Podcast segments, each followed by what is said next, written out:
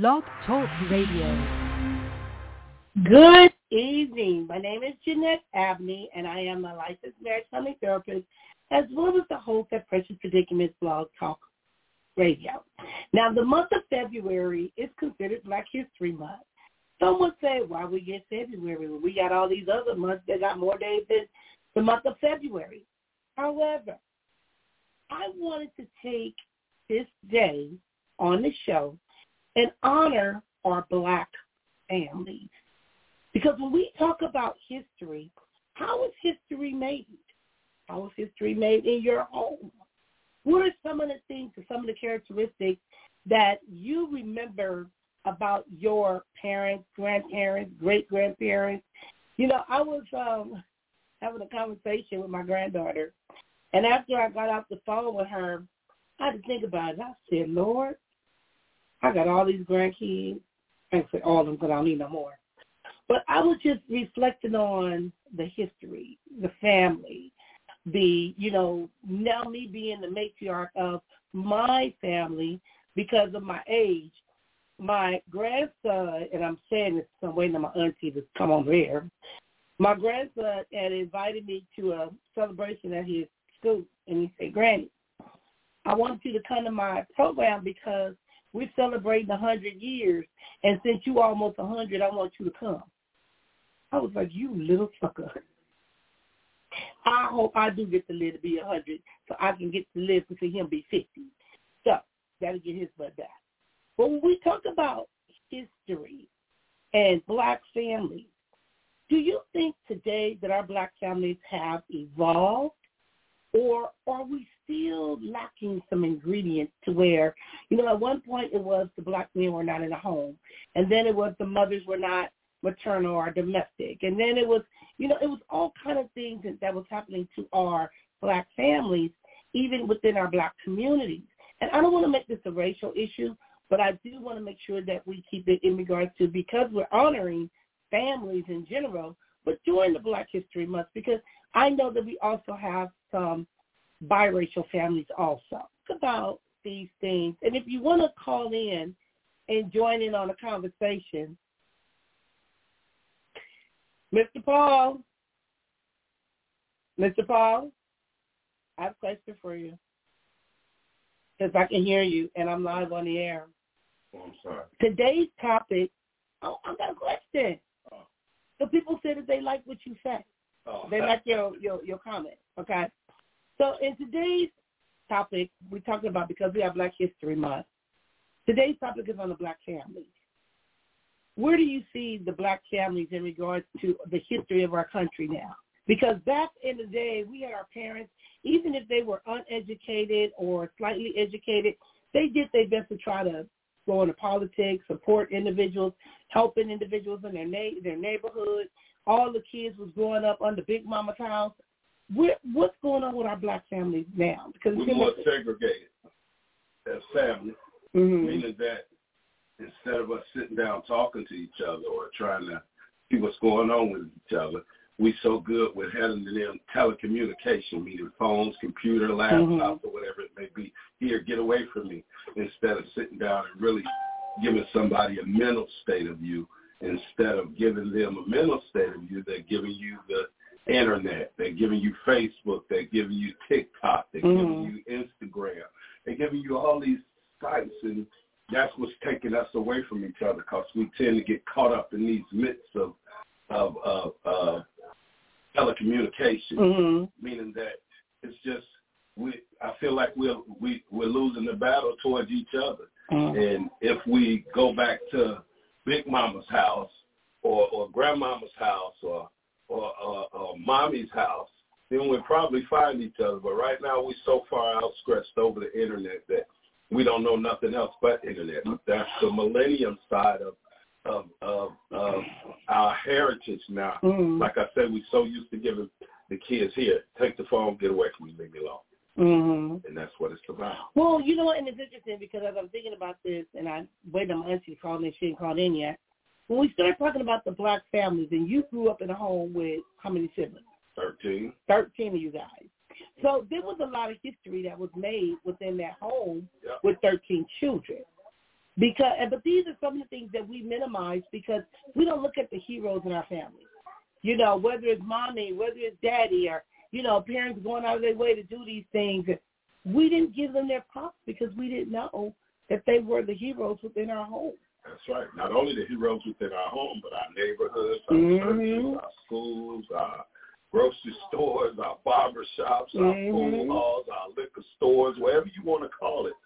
Most parents was new in that neighborhood, and everybody knew that parent when you was a real parent. Correct, correct. You know, and it's it's interesting because I know the older I get, um, every time I go around the Grahams family, I'll be waiting for them to call me Jean Kid. Ooh, they used to get on my nerves. Hey, Jean Kid. Hey, Jean Kid. You know, but when we start talking about family, and like you talk about the family as a dynamic, and in regards to even celebrating Black History Month, many black families didn't even celebrate Black History Month. I know about a, that. We didn't have a Black History Month. Black History Month just came along in the early 2000s when we started complaining about where's our history? Mm-hmm. Why aren't you teaching our history? Mm-hmm. Who knows this and who knows that? And, and now that we have the internet, it's more open to mm-hmm. black history, to to real black history, which they have been trying to cover up for so many years. Mm-hmm. The only black history you knew was what your mom and daddy told you, or what you've seen in the early 70s or mm-hmm. 80s. Or heard about Martin Luther King or J. Edgar Hoover or, you know, those different names of what I remember as a kid, but I just don't remember the celebrations or just like Juneteenth. It, so it acknowledging our history. Yeah. Mm-hmm. It was dotted from our history. It was blacked out from our history so we wouldn't get to know who we truly are as a people. Mm-hmm. Well, one of the things that I'm looking at, and it talks about in regards to what is Black History Month and why, and Black History Month was created to focus attention on the contributions of African Americans to the United States. No, it wasn't. It was it was it was it was installed to keep us from talking about it. Because if you talk about it, then it'll be left alone. We'll give them something for a minute, and they'll stop talking about it because we're such a minute person minute people that after it wears out, mm-hmm. we don't get no more of it. Mm-hmm. Now, when I said about families and talking about in honor of black individuals from all periods of U.S. history, from the enslaved people first brought over, they talk about Africa in the early 17th century, to Africans living in today's world. Now, when we talk about our families today and like contributions, what they do, what they've done, the history that they made, you know, we used to say our ancestor. Our ancestor. You know, that they pay are someone that paved the way for you. And it starts in the home. The home. It all starts in the home. So we start talking about now. I'm looking at something that says we started Black History Month in 1976. I'm like, ooh, 1976. I was 10 years old back then. And Carter G. Woodson was a scholar who dedicated celebrating the historic contributions of black people led to the establishment of Black History Month. And it's been since 1976 was when that first started. So when we start talking about these things, Samantha, you're supposed to call in, not be watching. The phone number to call in, if you want to call in and talk about some of your contributions or some things that you know that some of your family members have done, and where are we now as a family? Okay, she calls in now. I like an obedient auntie. Okay, auntie. what was you saying? What was you saying? I like an obedient auntie. you gonna got me sitting here looking out. Samantha is watching. She ain't supposed to be watching. She know I'm tired and sleepy. Well, girl, I'm okay. sleepy. I forgot she was an hour behind me. Ooh, ooh, okay. Yeah, I am so sleepy right about now. I'm tired. I took a nap. I don't know why I'm just so sleepy. Okay, so I see Mm. the other people that now when we're talking about Black History Month, and I, I called Paul in, but they were talking so loud.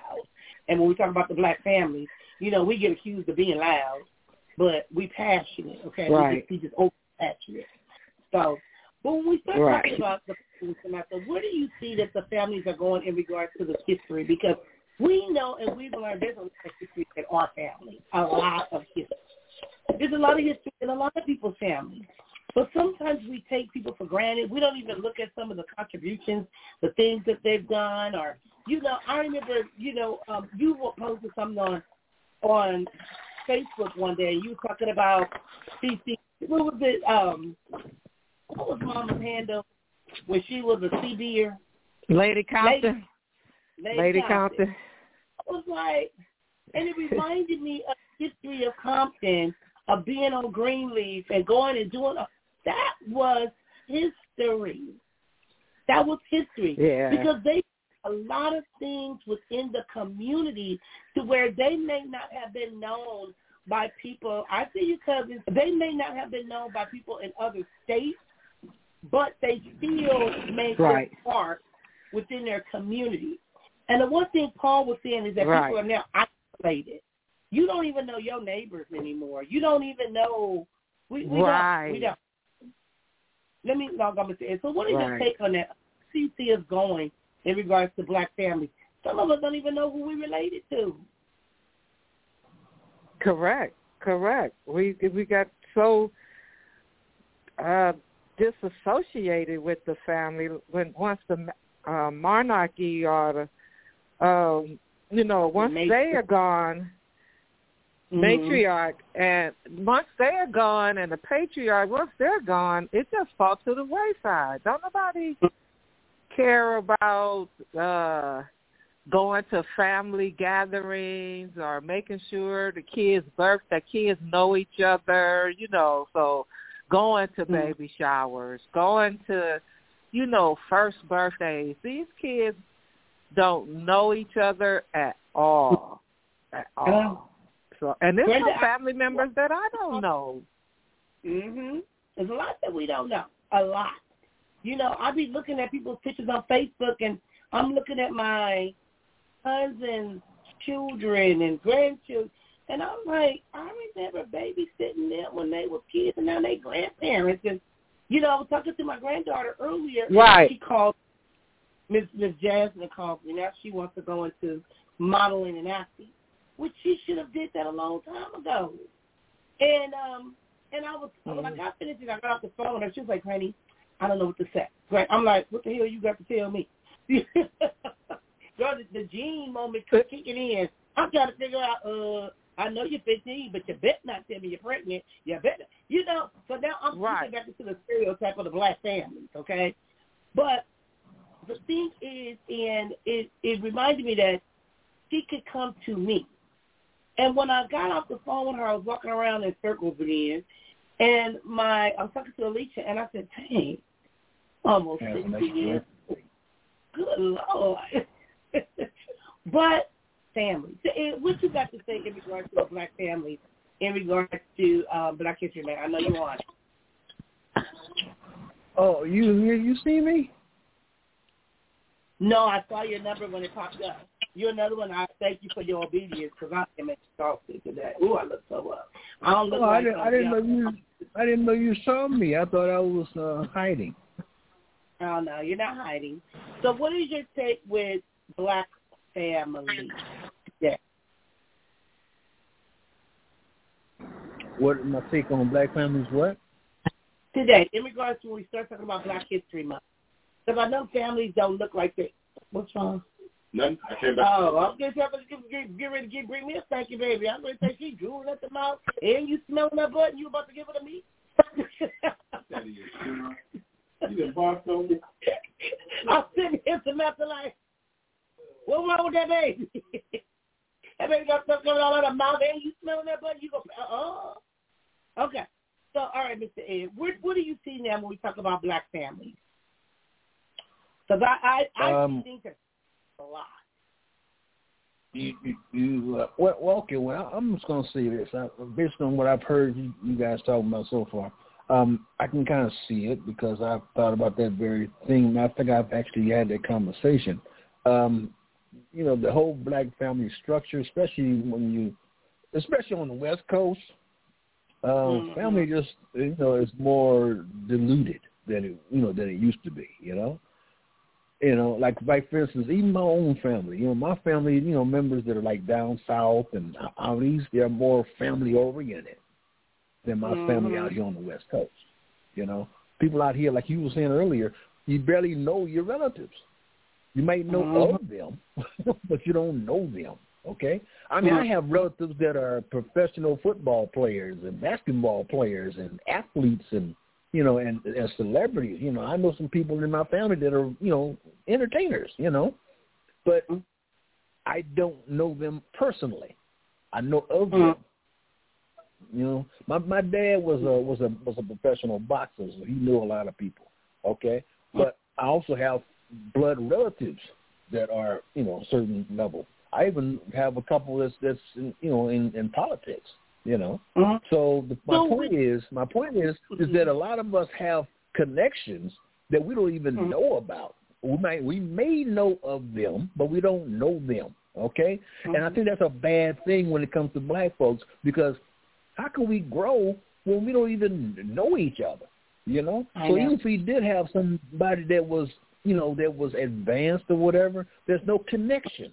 Okay, uh-huh. you know, there's no connection with somebody. If if you had a relative that was uh, was that became the president of the United States, but you don't know them, you know, mm-hmm. you know, just think about it. You know, there's really no, and you don't want to show up when they become who they become because then they're gonna look at you like with a side eye, like who is you? You know what I mean? That's, so that's I really believe that like what you said earlier about the kids not knowing each other and all that. I think that's a bad thing. When you got you know people mm-hmm. don't even grow up together. They don't they don't have get together. They don't have uh, uh, uh, uh, reunions like we used to. Like I said, on the mm-hmm. East Coast and down south, it's different. But for mm-hmm. the most part, like the Midwest and the in the western side of the country, we don't get we don't mm-hmm. do that.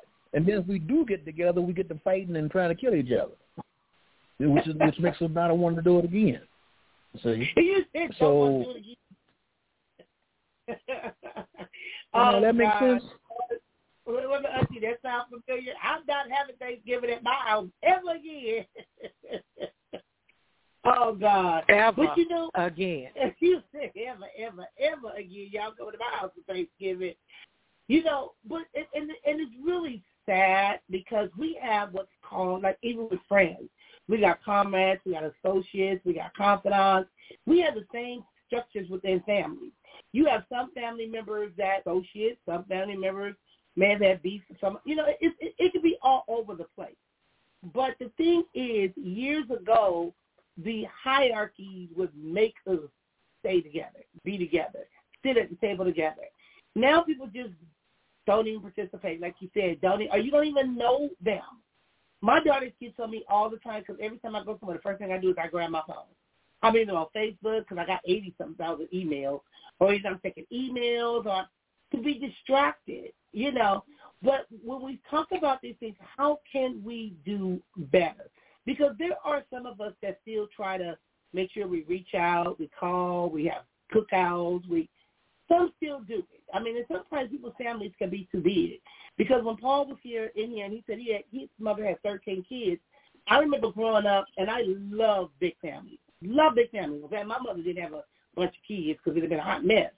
But I would hang out with other people's families, and their families would be so big that they couldn't even invite other people to the birthday parties because they had enough kids within their own home.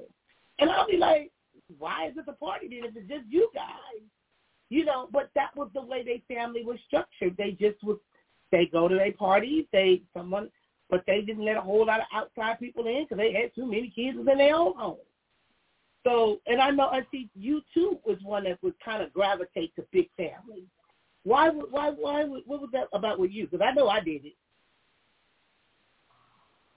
Um, because I, I, because I initially had a big family. Yeah. You know, when when I was growing up, it just wasn't. excuse me. It just wasn't Mama's kids. It was Mama and Aunt Sylvester kids. Correct. So she had seven, Mama had six. You know, mm-hmm. so we was always together when I was smaller. Excuse me. Mm-hmm. That's why I'm saying that like people don't realize how close me and Benita and Bernard was. We have mm-hmm. slept in mm-hmm. the same bed, you know, for a long time. But um, what I think happens is, you know, you have because you try to stay close to, um, like I try to stay close to my nieces, my nephews, my first cousins. But Mhm. I also have to realize that I came so much later in my mama's life that second cousins are my age, my nieces are my age. You know, so it's Mhm. it's it's kind of it's it's easier for me, I think, because like my sister Pee Wee, she don't have many cousins or siblings uh her age and she didn't have a lot of kids either. So she doesn't have you know, like like I have. I have four kids. So then when them 4 Mhm. kids bring their friends and or whatever. But anyway, when you have that, like you said, when you have that big family, you really don't have the room for friends. Mhm. You really don't, because we didn't when I was when I was smaller. Well, I'm gonna say when I was smaller, we didn't have a lot of friends come around because we had a mm-hmm. big family. It was 13 kids and just two adults. Mhm. So, and Aunt Sylvester always stayed married, but her husbands never came to nothing that you know mm-hmm. they gave together. So, but once you get further down the line, you know the kids they try to get their immediate family together, mm-hmm.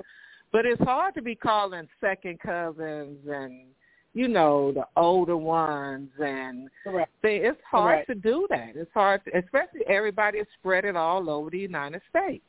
Oh, that's true. You know what? When you said that, it made me want to call Miss Tootie because she, like us, she always try to make sure that she keeps in touch or whatever the case may be, and sometimes Right. we lose that as a black family.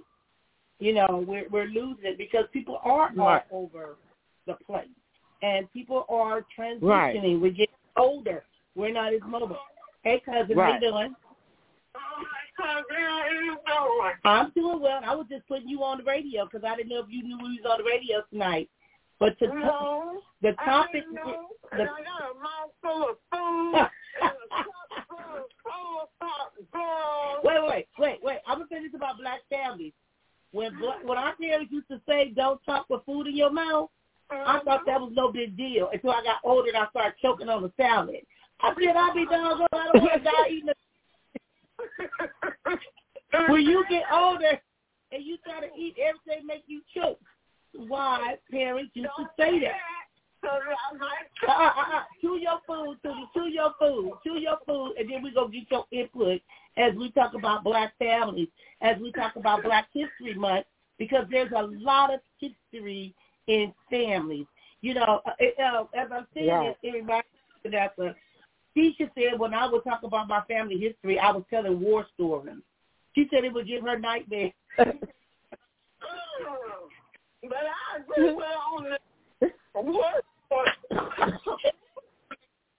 What'd you say, Tootie? I agree.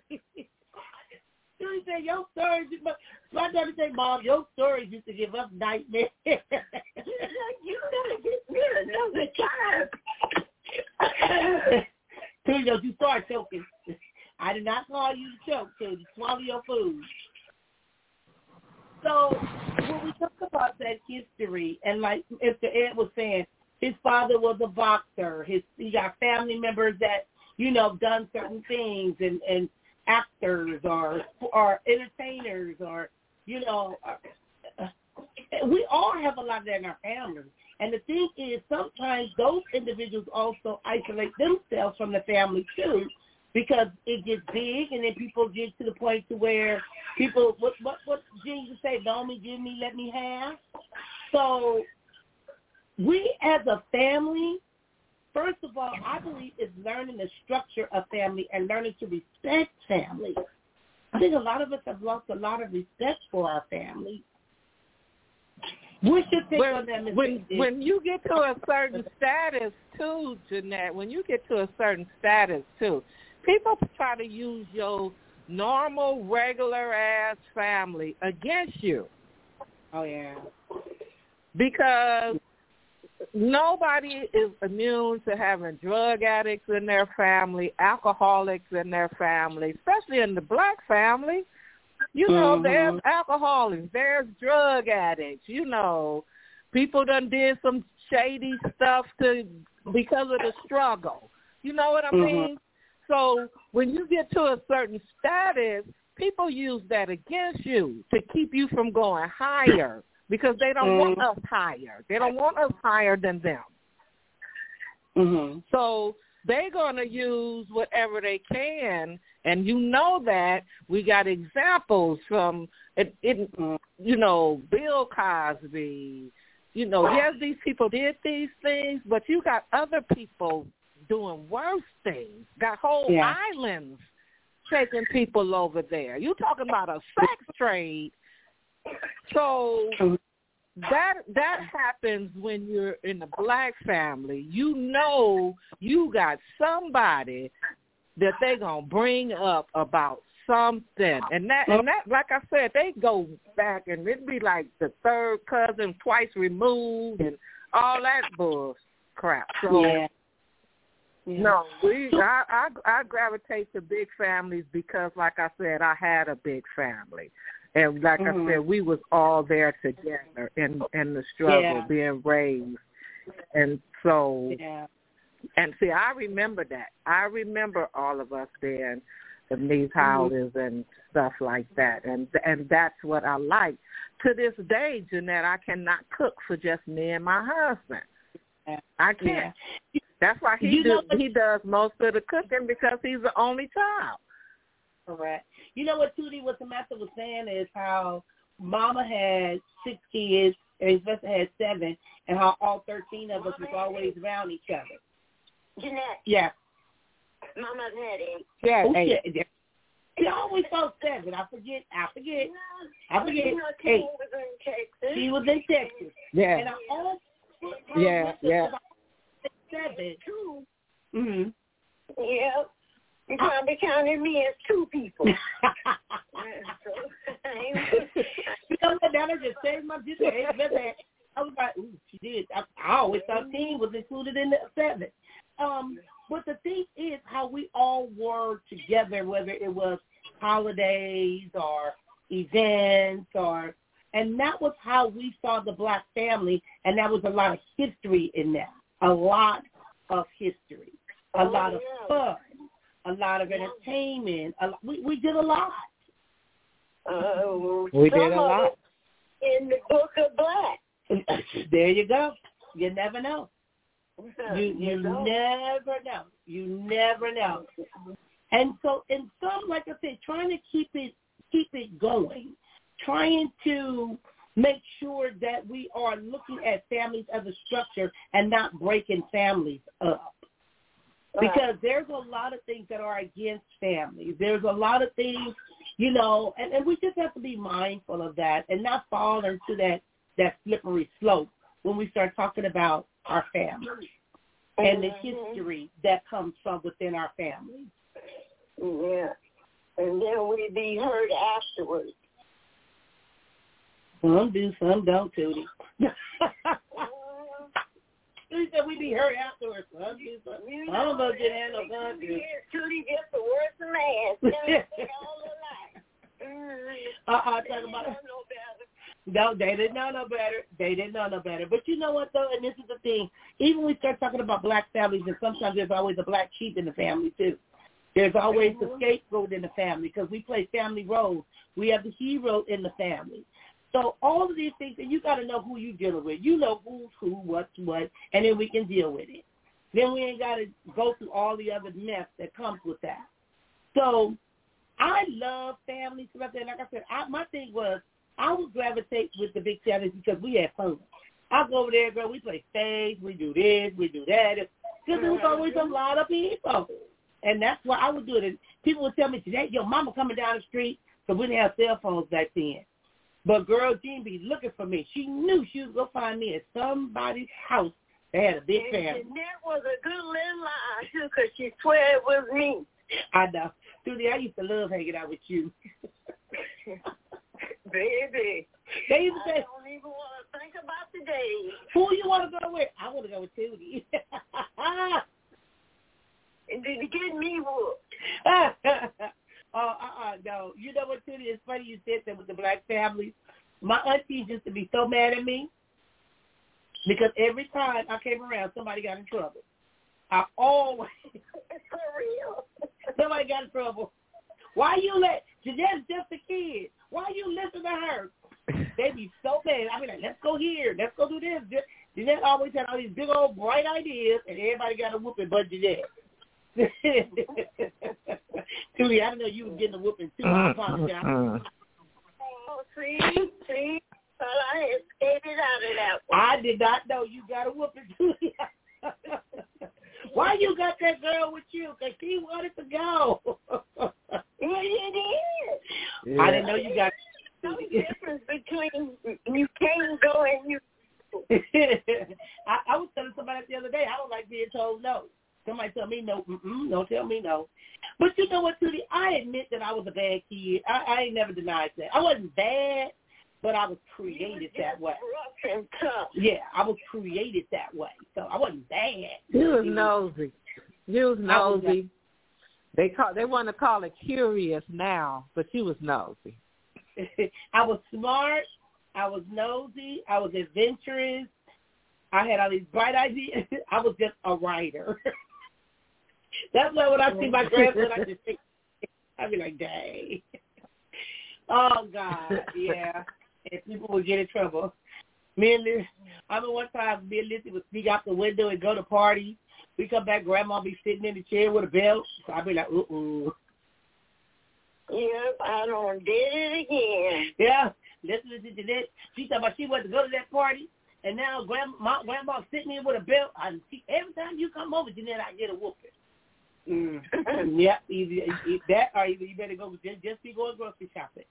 So when we talk about the black families, and we have younger families now too. I, I noticed that. You know, even though some of us have families in our teens and tweens, but the generations are still younger, and they're really some of these families are trying to merge and start families. And as a therapist, I see a lot of different things. You know, we don't we miss trauma. Many individuals have experienced trauma. Many individuals are dealing with mental health issues, like you said, addictions and substance abuse. And part of it is when we marry, we marry the whole family. They become a part of us, and sometimes we don't understand how to deal with some of these emotions or deal with these toxic relationships. And some relationships we shouldn't be getting into. We start talking about trying to have a family. But mm-hmm. Tootie, if you could give a young person some advice about starting a family, what would you share with them with what you learned? Because we can't pick and choose our relatives, but sometimes we go out and we seek to try to start families with individuals that may not be relational, may not come from a big family, may, like Samantha said, she married someone that was the only child. And being an only child versus being a baby of the family, that's two different things in, in a in a way. It's there's some similarities, but there's also some conflict. So what Yeah, advice would right. you, so what advice Yeah. would you give a person that want to start a family, have a family, get married? Mm, but you, uh, why are you doing all that? Get a job, too. You gotta have a job. You say get a job. Come this way 'cause I don't play that outdoor stuff. Oh ain't no, having it. you think you Ever since my mama gave me permission to get out of her house, I ain't been in nobody else's house, not except for Jeanette's mama. And I'll be over there just to call myself being grown. but you know what? And that's another thing with um, black families too, is the finance part. We saw, you know, either our mothers working hard, two or three jobs, our parents hustling, because I tell individuals, even with the casino, I have been gambling all my life. Two, three Yeah. years old, I'm nosy. I'm in the boogie joints. I'm in the. They tell me I play everything but poker. But by that same token, we learned about passive income we didn't learn about generational wealth. So one of the things in regards to history, we have now, we didn't realize that our parents was, our mama was a CFO, a CEO, all of that. She knew how to make a dollar out of 15 cents. So that's one of the things that I feel that a lot of our black families are missing because we got kids now 30 years old, 20 years old. They're dependent on their parents, but we watched our parents do some of these things. We watched our parents, you know, make it work for the family. I think a lot of individuals are losing their drive and their motivation. Mr. Ed, what would you what did your take on that from a male's point of view? Of looking at some of the families that we see, some of the younger black families. I think uh, that the uh, you know it's, it's, it it all um, stems from the um, change um, of the uh, black family in general um, mm-hmm. over the last 40, 40, 50 years. You know, from the 70s up. You know, I mean, things just mm-hmm. changed in the 70s. You know, you know, the 70s into the 80s and 90s. Things just changed. That whole black family structure changed, especially on, in certain, especially in urban areas. You know? Mm-hmm. Now, for instance, even though I grew up in South Central and around that area, I do know of some families, like you were saying, like big families. I do know of some families like that that they they really did stick together, you know. Mm-hmm. But half of them were gangbangers, you know. you know. So, but they stuck mm-hmm. together. They were, they were family, you know. And they, you know, everything they did was family. Everything was family oriented, you know. Mm-hmm. And um, you know, and they continued, you know, even when somebody passed or whatever, the, the churches were full, you know, you know, for you know, mm-hmm. for funerals and stuff. You know, if somebody mm-hmm. got married, it was, it, you know, it was a big gathering. You know, they used to take over the mm-hmm. whole park, you know, for celebrations mm-hmm. and reunions and all that. So people knew each other. You know, right. you know, so there were, there were people in certain families that were connected like that. But for the most right. part, I think that's something that we lack as a people, yeah. especially when you go to certain certain environments, because you got so many people that have grown to distrust each other. So when they do mm-hmm. come up, when they do, you know, get a job or career or whatever they do, they leave that that that that uh, environment. You know, they just pretty much they might pick a here and there, you know, one or two people to come with them, but for the most part, they're disconnected. You know, right. and we just have that that that that that that space between mm-hmm. us. It's funny you said that in, in in regards to our black families and gangs, and I found that there were more in the Hispanic families than there were actually in the black families. You know, um, sometimes kids will be trying to fit in or whatever the case may be. But I know in my family, I've never been in no gang. I, I, I don't like snitches. I, I don't. I, we didn't need no gang. But if I had to call my cousin Tootie and you don't know who Tootie is, I, that's like watching BET Madam. You know, you in trouble. Or if we had to pick up, if if one sister called the other sister, we coming. We was our own family, but we never had a street gang. It was no.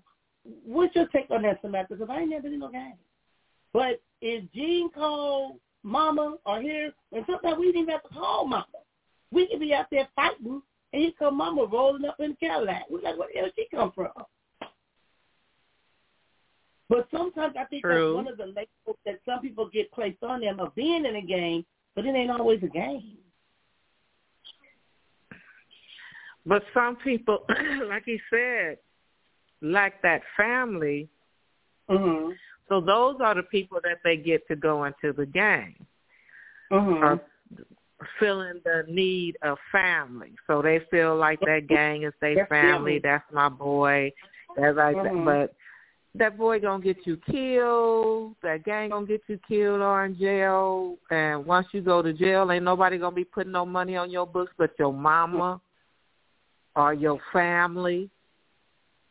So it's just I like uh, it's just hard to keep, like I said, to keep the families together now because of the split between um the grand the grandparents and the and also you know grandparents stayed in their grandkids business.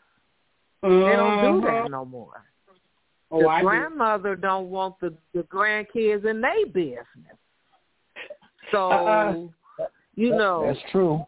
yeah, no, Uh, yeah. The the the there used to be a time where your grandmother would call you. You know, if we lived out of state, but when my grandmother Mhm. was living, she was always calling us. And we that's why we went there every summer. She was like, Y'all gotta Mhm. bring y'all asses home. So we went there every summer. So but that's missing. The grandmamas is out there doing their thing now because you got younger grandmamas.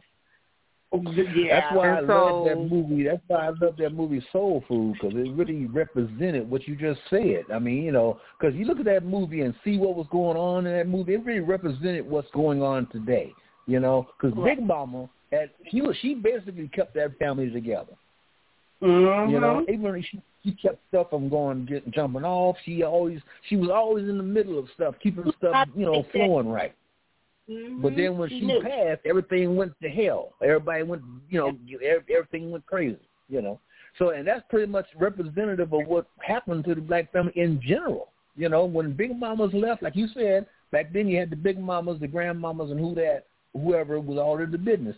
You don't, you don't have that no more. And, and the grandmas are now in their twenties and thirties. you know, so they don't, they don't know nothing about being a big mama. You know, they they still looking for a big mama. You know.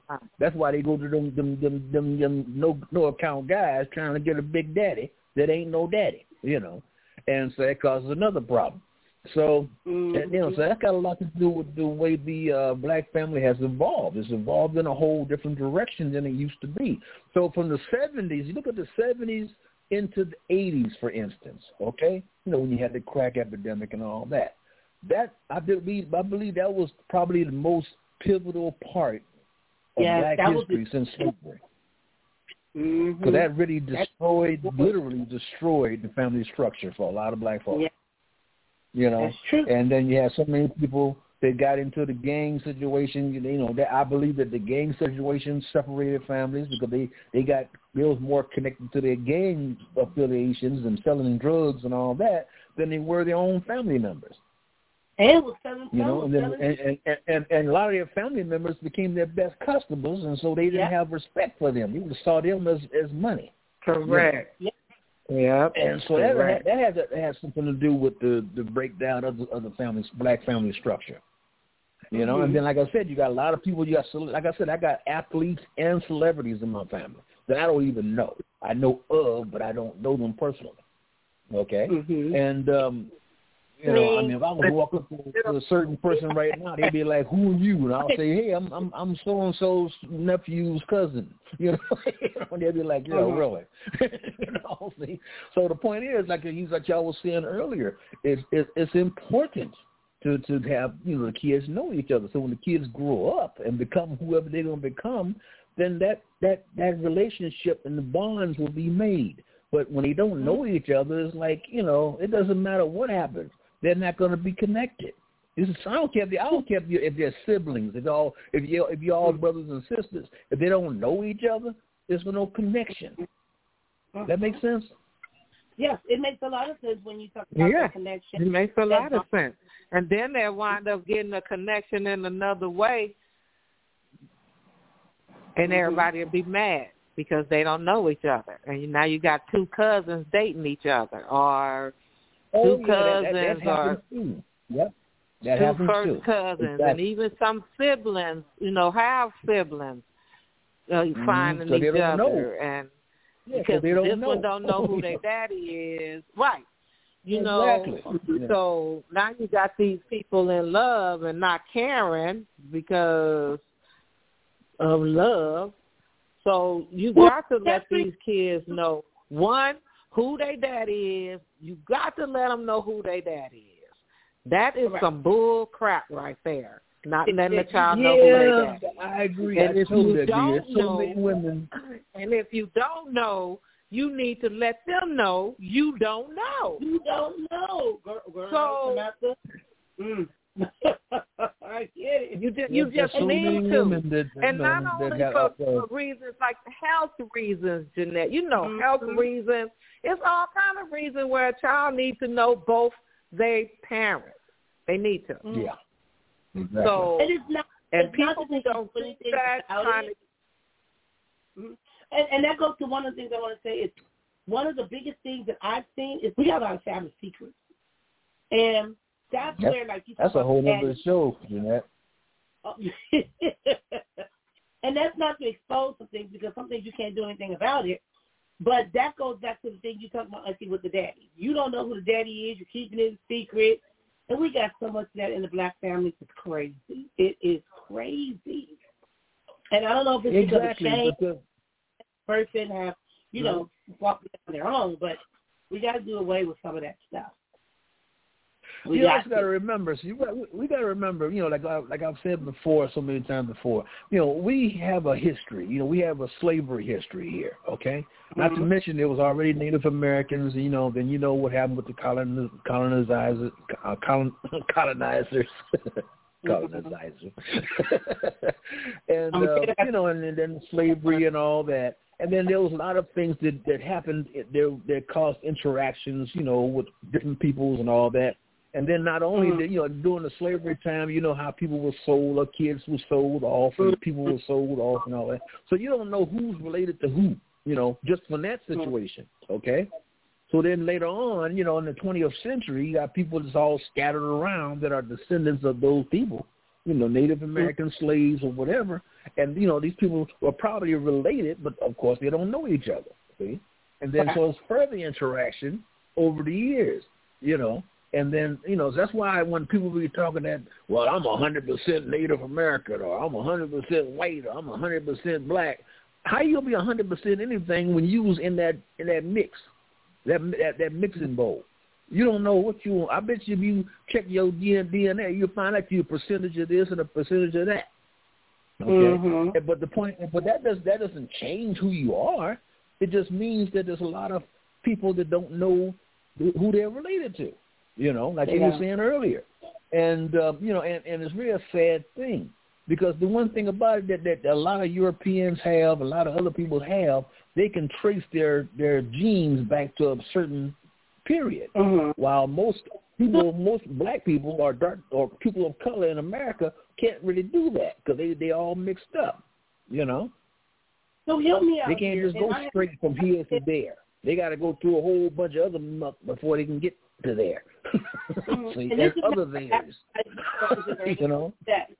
Auntie, you and I have had this conversation before, and I said I know I need to do it. And when they came up with Ancestry.com and uh, what was the other one? It was, besides the Ancestry.com, there was another one that they had. And at first, I was like, "Ooh, I don't want to." I don't, first of all, I don't like needles, so I don't know how they. I don't know if they do it through saliva. I don't know if they do it with the blood. I don't know what they do. But I said, saliva. supporting Well, they got some. They got some where they saliva. Use your saliva. They, you know, some where they use your saliva. You know, it's not always blood. You know, sometimes Ancestry it's use saliva. saliva, and I got sal- I had mine done. Okay, so if it's saliva, I'm cool with that. I didn't know if it was gonna be I got to put my finger and I'm gonna bleed. I ain't trying to do all that. okay, But okay, thing- okay, Jeanette, you, you wimp. I- I'm very Chadwin. I'm sitting up here now. I'm in so much pain shooting through my feet. I'm riding on the station. Everybody trying to move my circulation. But um, but when you when people doing these things to help them gain some insight of who they're related to, but I've heard stories how individuals was rejected by people or you know, and it could be because of their own ignorance or it's like your family ain't never closed. So it ain't like it should be we got too many family members, we ain't let nobody else in. But then you got some individuals that will welcome you. Oh, I heard that story before. I had a, a person contact me, a family member, and I was like, okay, no problem. But then she was like, but people were mean to me, or they were. But you know what? She didn't know the personalities of the other person. It wasn't personal. So sometimes you just can't make things personal. And I've learned to accept people for who they are, and I know what I'm going to tolerate and what I'm not going to tolerate. But that still don't stop them from being a part of your family, part of your family. I remember one time, Samantha, we had a family member told another family member, and I was so mad. Um, she, she said something to him about if I had to pick my family, I wouldn't even have chose you. I said, ooh, that's cool. You know, how you gonna tell that person you wouldn't even have chose them as a family member, like somebody would have wanted to choose your butt? But sometimes we do these things, we say these things, And not only are are we when we start talking about the secrets, sometimes we just be mean to our family members, or or we have family members that are disabled, and people would try to hide them from other people or society. And what's your take on that? Because back in the day when people had disabled children, they would send their children out to somebody else's house. Grandma got to take care of them, or they go out of state, or they just. What, what's your take on that? When we start talking about even with disabled family members. Well, you got a lot of people who did that too, where they, um, you know, they tried to hide, you know, uh, you know, uh, what they considered, uh, you know, not totally okay kids. you know, mm-hmm. you know that happened. That happened all way, all the way back. You know, and um, you know, especially with with upper scale people. You know, oh yeah, you know they oh, try yeah. to, you know, you know, so that that's very uh, that's not that's very common. You know, those things Mm-hmm. definitely went down, and um, and you see it today too. You know, and um, Mhm. so you know that's just that's, that's but it it does really definitely affect the um, the whole family thing as well because it's still a, a, a family member. You know, Mhm. and suppose that person, say for instance, they have some kind of a disability or whatever, and you send them away somewhere else, and they end up, you know, it leads them into a whole other life, right? And suppose they Mhm. still end up, you know, you know, creating another child or family life or whatever. That's still the bloodline is still continuing, just in a different direction. Okay, but now they Mhm. don't know nothing about this family on this side. Okay, and like you were Mhm. saying earlier, you know, you mess around like like like the lady was saying earlier. You know, I mean, you know, you get out there, and you mess around, you fooling around with your cousin or your or your half sibling or something that you never knew nothing about. You know, as You know? we were talking about this in the Black Family, it reminded me of a show. I think it was on Hulu called The Black Cake. And teacher had me watching it, where this woman was Heard from another. Did you see that movie? It's called The Black Cake. I think it was on Hulu. I haven't, she- but I heard about it. She wrote a thing once she died because she had three kids. One of them was biracial, and the woman was adopted and didn't even know that that was her mother. And then she had to meet her siblings and the other. And it, just the dynamics of that, of putting that family back together, because the woman had lived a life that she didn't even have an identity. Didn't even have an identity. So a lot of times with the black families, many people's identities have been sh- struck or taken away. You know, the the mother got to wear so many different hats, or like I said, we have CFOs, CEOs, and, and making things happen within family. The father is going out there, and all he's doing is working, working, working, working, working. But he don't realize that he got to show some emotion, or he got to be there and be attentive, because sometimes most you want more than just a paycheck. You want him to be a father, but he's trying to be a man. And what does that mean?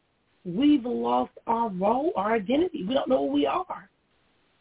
We really don't. Even being a granny, even raising black adult children in the black family. I know, Auntie, I try to do things differently from the way Jean raised me and my sister, even though she didn't have boys. But there was no manual. Mama and Aunt Sylvester and them didn't know what they. We saw what they did to them, them to them, and look what happened. so my point is, Right. they no, they didn't have a manual. And now when when our kids wind up, And that's we true, and we didn't either. No. but we did. We did know what we didn't want. At least we did True. know that. Mhm. Mom and them didn't even know what they didn't want. You know what I mean? That's the way it seemed to me. They didn't Mhm. know. To me, it just seems like they tried to fit into a world and to make it easier. Okay, and then because you have to uh, realize they were born in the 1920s and the 20s, 1930s. Mhm. So, you know, they had to go through uh, a lot, and our grandparents went through more than that. You know, yeah. our grandparents was born in the 1800s. Yeah. So um it was like so they're trying to raise us the best way they knew how. And so we at least we knew what we didn't how we didn't want to raise our kids. I think they Mhm. gave us that. Mhm. So I knew I didn't want my kids to be raised feeling um sub sub to anybody or anything. Mhm. I didn't want them to feel like they could not do anything or they didn't belong anywhere or you know, I didn't want them to feel like they had to be in this one group Mhm.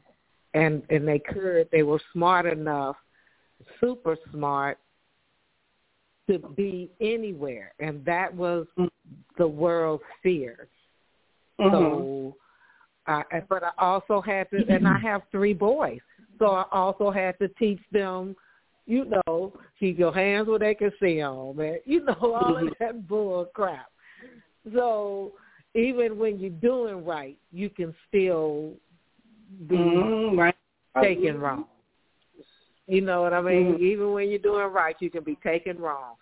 So I have three boys, so you, you have to try to teach them to be strong black men and try mm-hmm. to teach them a role that you have no idea what it is. You know what I mean? Well, you just send me a topic but you I mean you have an ideal but you have an ideal of what the role is, but mm-hmm. I'm a woman, I'm a black woman, I got my own struggles, different struggles than a man. So it's hard to teach my sons how to be men. But I can teach them the kind of man that I would respect and that I would Mhm. want for my daughter or for my you know what I mean? Mhm. So I can teach them that. And I can bring Mhm. around men, and I did. I brought around men that were positive and negative because I wanted my kids to have the same experience I had on knowing what they did not want to be. So, Mhm. because I didn't get no encouragement to go to college, Jeanette. That's why I was so proud of you. I didn't get the encouragement to go to college. You know, you're smart enough to go to college. I, I that's what what did I just say? That's why I'm so proud of you, because we didn't get that kind of encouragement that there was was anything. told, was, wait a minute. I was told, bitch, you ain't no smarter than me. What makes you think I'm gonna pay for you to go to college? Girl, after she lied to me, I'm making straight A's. I'm doing all of this, and I want to go to LSU, and, I, and you go get me all the way here to tell me no, girl. I wouldn't tell them people my mama was dead and my daddy was dead. I was gonna figure it out because they gonna set me up. I did what a Reggie number. I didn't know what I was doing. Why you think I got to what I was doing? Right. That, that you ain't gonna just set me up like this. I'm getting the hell up out of here.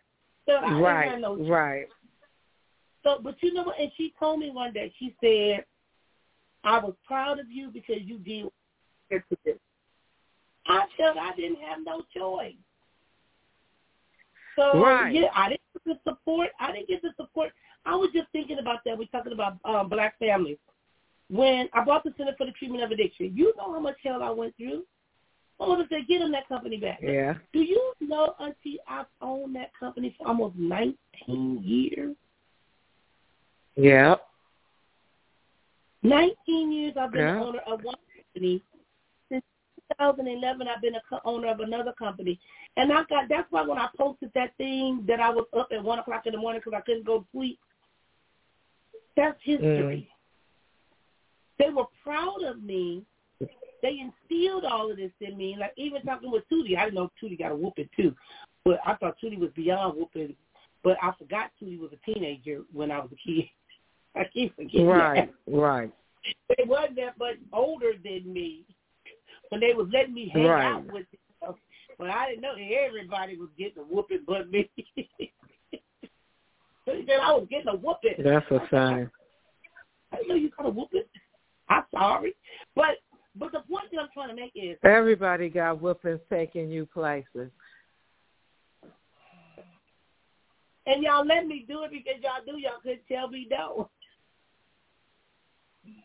You couldn't tell me no. Oh, I did. You know what? I just learned that. I I did not know Tootie was getting a whooping behind my butt. wow. And we did a lot of stuff. Let me stop. Okay, but getting back to what I'm saying is, you know what, Auntie, I realized recently, and even when I was doing that podcast with that guy, how I made a lot of history within our family. How I and I watch how Ryder, how he comes to me. Granny, can I go to your this? Granny, can I? Do you know the other day I called, the Ryder called me because I sent I sent teacher a text, and Ryder was reading the text. Ryder was reading one of the books that I was in. Just sitting there reading the book. So that makes him proud of his granny because he knows that he can go and Google my name or look things up. I remember Jasmine used to play when she was a kid. Cheer for the treatment of Egyptian is just playing, you know. So my kids could say, at least my granny, I was their rock. I was their. That's history in our own family, where other people right. may not know me. They know me. That makes a big, big right. difference. Even with just my kids and my grandkids, and even with you right, know with right. the that we do have, when although we are segregated, we be trying to figure out whether we gonna be in Texas or Arizona or Ohio or you know, a family. Like I said, just let me know where the hell I need to be. You know, so Right, I right, right.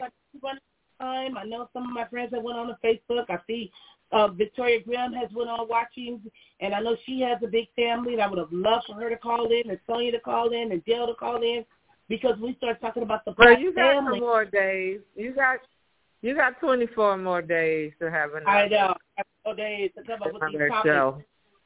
But you know what? But Right. also, when you were talking being a role model, a black role model, we need more men to be role models for our families also, to teach our kids so that they can know. But you can't give what you don't, you can't teach what you don't know. But at least be open-minded. Some individuals are trying. Some individuals are still stuck. Some individuals, like you say, it's the, the, the struggle. It's a lot. It, it, it's a lot. Okay? Yeah. So before you up, Auntie, what do you want the listeners to know about the black families as we talk about Black History Month? Support your kids. Let them know that they can be. If they tell you that they want to be the president of the United States, tell them they can be the damn president of the United States. Don't discourage your kids. Don't tell them that they dumb. Don't use stupid. Don't use dumb. Don't use them words. Don't use bad. Don't use those words around kids. They believe that. They believe Yeah. that. Don't call them stupid. Don't call them bad. Don't. They believe that. I like and, that. and I like like- I said, let them find role models, even if they're even if they're negative, just so the kids can know what they don't want. Mhm. You know, like I said, I had three boys, and I didn't know nothing about college because I didn't go. But I have a man that went to college, and he Mhm. supported every last one of them in their college um career. So, Mhm. you know, you just got to get the right people around your kids, and Right. don't, you know, and and put your kids first. You can't all, you know. Mhm. Once you had that child, your life became second. Well, one of the things that you are bringing to mind is the competition within black families. We become so competitive. We got to stop that. And I like to support. I Yeah. like to support. If you don't know how to support, don't be negative. It's like when I asked my Don't be negative. Exactly. I asked my grandbaby, can I post her picture? Now, they didn't even invite me to the birthday party, but I'm like, okay, fine, because I know she was mad at me. But I ain't worried about that because I ain't kissing nobody's butt. But by that same token, Right. I asked her to post her picture. She came back to me, Grant, can you, can I, I want to go into acting. I want to go. And I said, baby, you would do great with print, modeling, all this other stuff. And so she called me because she wants me to support her with that. You know, I did that with Taina when Taina was five and six years old. Uh-huh. I had Right. to realize, and this is what I, what a black family. I had to realize those are their kids. They're not my children. I can't take your kids and do what I want to do with your kids. But our parents did that. Right. When Mama in or Jesus, Right. them ain't your kids no more. They just go take over. We got to take over Right. so I try to be more diplomatic and let people run and live their own lives. But I'm supportive to a degree because don't teacher called me a cash cow, and I didn't know what the hell a cash cow was. So I'm not gonna be a cash cow, but I will be supportive if you are on and you got a direction that you're trying to go. Because like I said, when we talk about black Right. families, well, you know, the separation, the deterioration, we, we got to do better. We got to do better. But I like what you said about the support. Well, I know know, you love to eat, so you got to come out here and support your your nephew cousin. Oh, I'm, I'm coming Since to she that. loves to eat. You know. I said that. I said that. I will definitely, definitely do that. I will definitely do that. Of all things, he became a chef. I'm proud of him. I thought he was going to be my Right. Dwayne Wayne football player or a football player. But you know what? they said you want to make God laugh, tell them your plan. But we do have to do more of supporting our Right. family, and I definitely do that. Like I said, I've been more focused on my Yeah. health to try to make sure I'm mobile so I can get around. Right. Girl, honey, I'm Alicia was looking at me today. Said, "You just," she was like, "You look cute with your pink dress on." I said, "Yeah, and I ain't even going nowhere today. I went from one room to another room with my pink dress." I got so much stuff I got Ain't nothing do. wrong with that. Ain't nothing wrong with looking pretty in your pink dress. From one room to another room, I ain't even went outside. I ain't been nowhere. But the point is, but the point is, we start talking about families. We can't enable our family members either. I like the support, but we don't want to You're enable right. them. Okay. Correct. And we got- I agree. Our codependency. We we we gotta we gotta do better. We gotta do better. And what do you want the listeners to know about the black families before we end tonight? Because there's so much we can talk about. Um, well, first, before I go there, I, I would suggest that maybe you consider doing a part two to this because there's also the other side. There's another side to this. You also got to think about the reason that a lot of families are separated and not together because you had a lot of negative, you had a lot of non-supportive, uh, um, you know, coming up. You know, you had a lot of you had uh, abuse in the family. You had a lot of people that was just always like you was that you had touched on earlier, how um, sometimes the kids are, are, are discouraged from wanting to do anything, you know, special or whatever, and you know, and, other family members or whoever, you know, put them down, and discourage them, or or sometimes literally try to keep them from getting somewhere else. It's that crabs in the bucket mentality, you know Mhm. and Mhm. and um, you know, and um, so you got to talk about that. That's that's that's part of it too. That's got a lot to do with it. That's that's that's another side of it, you know. And um, but uh, but in general, uh, I think that um, the thing that's going on, like I like I had mentioned earlier about history and all that. You can't forget about your history. I mean, some people will say, "Oh, well, forget about history. That was back then." Da, da, da, da. No, you cannot forget about your history because history is what helps you not to go, not to repeat it. that part right there. How can you not? Yeah. How can you? How can you not? In, other words, if you forget that fire burns, what's going to stop you from putting your finger in, in it again? What That I'm is true. That is true. That's why God And- gave you a memory. okay, you know, you learn the- what the- not to do, or, or what you know, what you know to avoid. hmm And the part that I wanted to emphasize tonight as we talk about Black history is to honor our own family, to realize the jewels that we have within our own family, to realize the jewels that we are within ourselves and the role models that we are and how we're trying to do. We may not be perfect, but although we're not perfect, we're we're still here, and we still are making history. You know, so it makes I feel good when my grandkids call me or ask me questions or try to. My grandbaby was like, "Granny, I don't know what to say." I'm, I'm sitting there like, "What the hell are you trying to say?" You, we don't talk all the time. What you trying to tell me? But I'm glad that she was able to pick up the phone to reach out because they know that I'm here, but I also have to set boundaries. As black families, we don't like boundaries. We're not used to it. And we let people get away or they think they're getting away with something that they ain't getting away with. So we got to do better. We got to learn how to We also have to do. We have to get away from the shame too. Yeah. Everybody got a past. Everybody made mistakes. You got to get away Mhm. from the shame and just come back together. And back Right. starting supporting each other. And it kind of Because like what you said, said. that Mhm. epidemic, that that drug epidemic, broke a lot of families. Mhm. And Yes, so it when that family was broken, it caused a lot of shame, a, a lot of anger, a lot of, you know, it just caused a lot of just messed up Right. Yeah. stuff within our family. So Mhm. we have to forgive It disrupted a whole lot. and, and, and, and let go of that shame.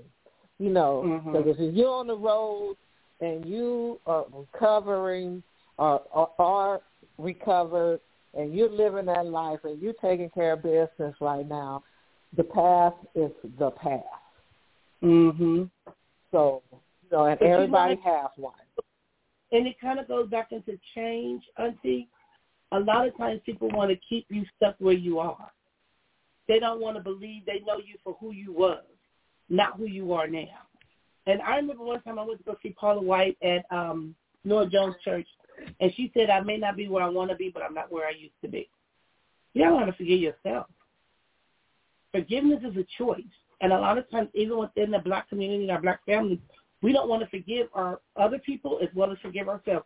I remember one time Mama called Jean, and Jean was talking to Mama, and Jean, Mama asked Jean to forgive her. Jean said, I'm not God, I'll never forgive you. I looked at that woman like, no, you didn't just tell your mama that. And Jean meant that. But forgiveness, we got to learn. It doesn't mean that we forget. It doesn't mean we're going to allow people to reoffend and hurt us again. To learn how to practice forgiveness and compassion. That's another thing that we're missing in our black families, but it wasn't taught to us because we were. A lot of taught how to- people don't know that. A lot of people associated forgiveness with, uh, okay, if I forgive you, then we're family again, and I got to Mhm. start loving you again, and I can't be this mean, evil person. They have to give up something to forgive Mhm. somebody. Okay, Wow. when you forgive some, you have to give up something. And a lot of people don't want to give that they don't want to give that hatred up. But hatred eats is it eats you up. It don't eat the other Mhm. person up. Other person going about their life, living life like it's golden. And your inside is rotten Mhm. because you have hatred in your Mm-hmm. inside. So hmm But you know it's what, a choice. That, Like you said, it is definitely a choice. Yeah, that's what kills somebody, and it stresses them out because you so busy hating on the other person, you deteriorate your own self. So, and and these, like I said, these are some of the things that it goes back to that slave mentality. It goes back to being ignorant. It goes back to not knowing any better. And sometimes we gotta we gotta do better. We gotta do better. Each one teach one and try to bring somebody else out of it. So I want to thank you guys for listening here at Precious Predicaments Blog Talk Radio. And Mr. Ed, we will follow up with some of the things that does happen in the black family, so we can let go of the guilt and the shame. And not all not all relationships can be reconciled, but some can. But somebody got to take the first step. And if it's not reconcilable, that's fine too. But don't hold on to grudges and resentment because that's not going to get you anywhere. You have a choice. well, so, well, some things you're not gonna you're not gonna fix. Some things are just just what it is, you know. But you know, Correct. at least you're gonna address it, and maybe somebody will pick up on it, you know. correct. All And that's well, again, thank okay. That's okay. Some people are not meant to be in your life for, for the, the whole life. Some, like they There said, you some go. are brought in your life for a season, and that's Uh, That part and right could be there. family members too. Yep, That could be There you family members too. yep. There's There you go. reasons- They're brought in your life for a season. There you go. Take the lesson and go on about your business. You do not have to be around people you don't want to be around. So There, There you go. there you go. And we miss that and mean that I don't have love for you, but I can't fuck with you. I can't mess with right, you. I Right. get it. I totally get it. And, and but you know what, Auntie? Some people misinterpret that and they make it personal, and it's not personal. It's so not personal. it's Even not personal. I have worked with so many individuals to help them get through that process because they get stuck because they want the other person to feel what they've done to them, and they may never feel it. It wasn't personal. So a lot of the stuff we don't know. We don't know. And once we gain a concept of it, that's where we can start our healing process within the black family. We a lot of black families need to heal. I'm not even saying we can't, That's- but we just need to heal. So we won't keep That's why. spreading it. That's why. That's why forgiveness is for you, not for the one you're forgiving. Correct. Correct. Amen. Say it again. Say it again. Amen. Say that again. It, forgiveness is for you, not the one you're forgiving. They may never get get you know feel anything about whatever they did. You got to Mhm. forgive them so you can move on with yours, Mm-hmm. Totally your agree. life. Totally. Well, again, thank you for joining me. I appreciate you too. Have a good night. And until Monday, I will talk about black role models, male role models, because we need more of them. Like you said, I got my nephew, my, my, okay, my nephew. As a matter of you know they were heartbroken when they found out that I was not their auntie. But, uh, That's another thing in the family. We just be so confused. what you mean? She's my cousin. She ain't my auntie. No, she your cousin. no, she's your cousin. Her mama was my sister. Oh, they so confused. They are so confused. They don't- oh, they my auntie. But that's what No, I they- said about being raised with my nieces. People don't understand. That's true. That is so true. So I still be saying nephew, cousin, and I be it just be I be like, ooh, I'm confused. Be like, ooh, boy, what boy. Okay. Until Yeah, I had a lot of my young cousins used to think I was their uncle rather than their cousin, but as they grew up and they realized I was their cousin, but they still called me uncle every now and then. That's what I was just doing right there when I was talking about my uh, cousin with the being a chef. You know, going to his restaurant, I still call him nephew versus me calling him cousin. He my cousin, but you think I'm his auntie. So when they found out, they were shocked. So okay, well, enjoy your week, and if you're in California or the weather is bad, please please stay safe. This water ain't no joke. It is no joke. It is raining so hard out here. So stay oh yeah, dry, it's serious. stay healthy. And look out, look out for them Noah's Ark floating down the street. Oh And man. you and you stay safe too now. Mm-hmm. I am. Thank you. Same to you. Same All you. right. Yep. I'll right, talk you to you guys- later. All right. Okay. Bye bye.